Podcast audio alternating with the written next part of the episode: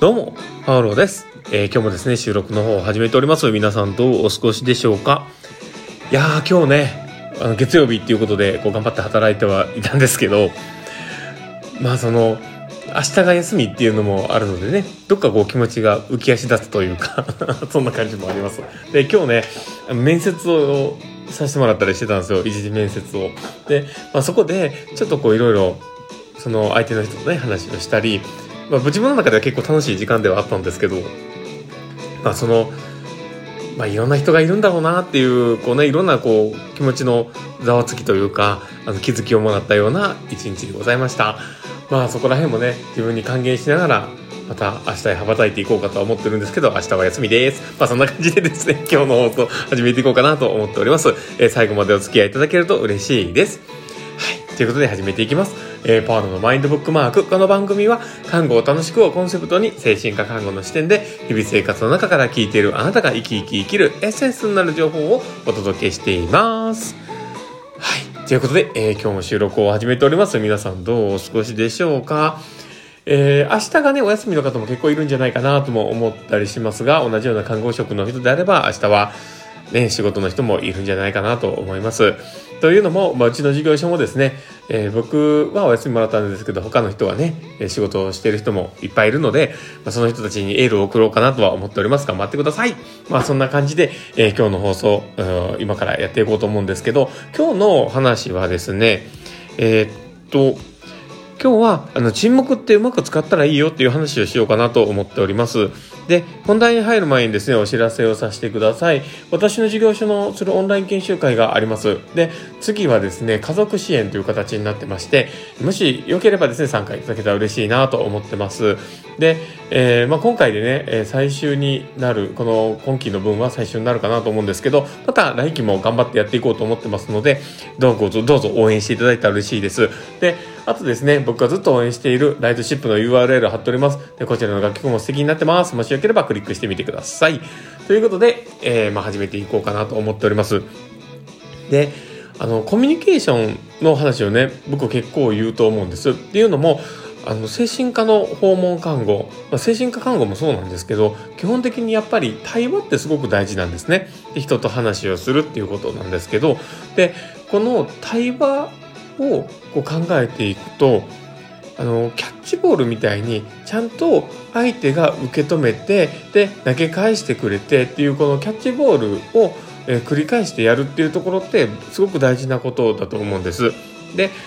ただでもあの話をしている中にこう短い言葉で返してそのこっちへ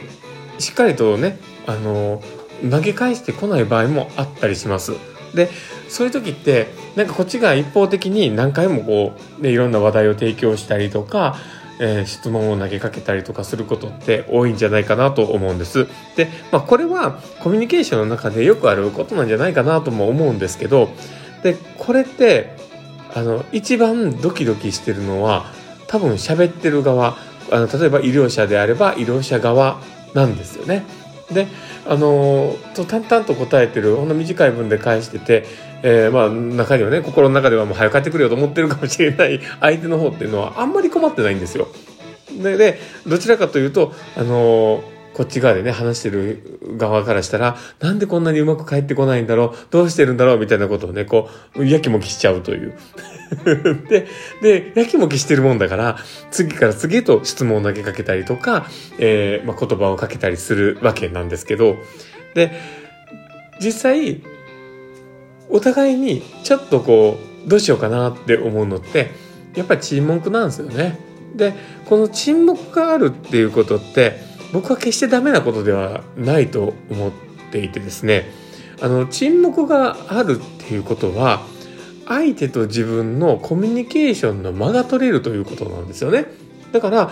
相手がこう適度な距離感を出している中で、えーまあ、こちらが一方的にこう喋ってる場合もあるかもしれない。でそうなってくると向こうからしたらいつ自分が喋っていいんだろうみたいになるわけですよね。でだからあの沈黙があることでその相手の出方を待つっていうことで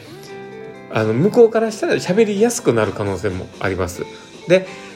もう一つの場合で言えばお互いにああどうしようどうしようってなって出さざるを得ないそのシチュエーションにしてしまうってこともあるんですよね。でそうなった時にこっちは意図的に沈黙を待つということをしていれば相手は出さざるを得なくなるわけですよ。でこっちが例えばキャッチボールで言えばこっちがモーションもしなかったら向こうは投げていいのかなどうしようかなとりあえず投げてみようかなって投げると思うんですよ。でそうなったらあのこっち側はキャッチすればいいだけの話なんでだからそういうふうにちょっとこううまく沈黙を使って相手の出方を作る相手がこう反応してもらえるような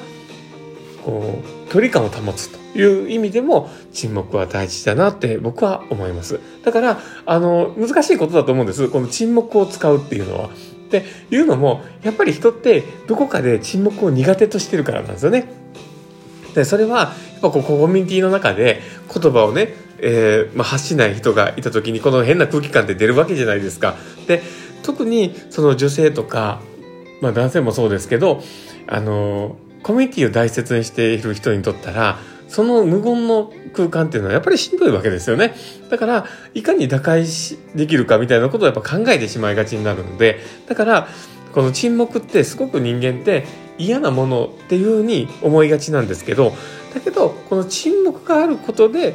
その言葉が出やすくなるだったり、その待つ姿勢をすることで、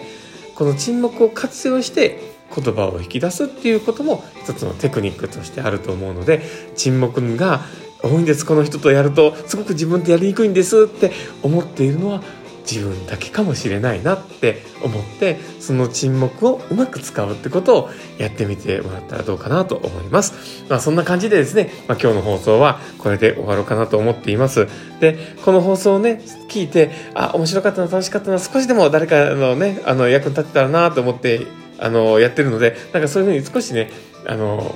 こう力になったよとか思う方がいたら、ぜひリアクションいっぱい残してもらえたら嬉しいですし、フォローもいただけると嬉しいです。で、なんなら誰か、あの、こういう風にパウロさんが面白いこと言ってるよって言って誰かに紹介していただけると、パウロさんはめちゃめちゃ喜びますので、もしよければ、あの、いっぱい紹介してもらったり、誰かに、えー、教えてあげてください。えー、こういう風なね、真面目な放送もしてるんですけど、時たまわけわかんない放送もしたりするんですけど、あの、その辺は、あの、ご愛嬌ということで許していただいて、えー、この放送に馴染んでもらえたら嬉しいなと思ってます。ということで、え、今日の放送はこれで終わろうかなと思っております。えー、明日は休み。僕はちょっとゆっくりしようかなと思ってます。でもね、子供たちがね、どっか出かけたいって言ってるんで、とりあえずもしかしたら出かけるかもしれませんが、えー、その話がどんな風に出るか、まあ、記事と出るか、今日と出るかわかんないですけど、まあ、とりあえず明日も一日元気で過ごしたいなと思ってます。ということで、今日の放送はこれで終わろうかなと思ってます。この放送を聞いたあなたがですね、明日も過ぎない一日になりますようにっていうところで、ではまた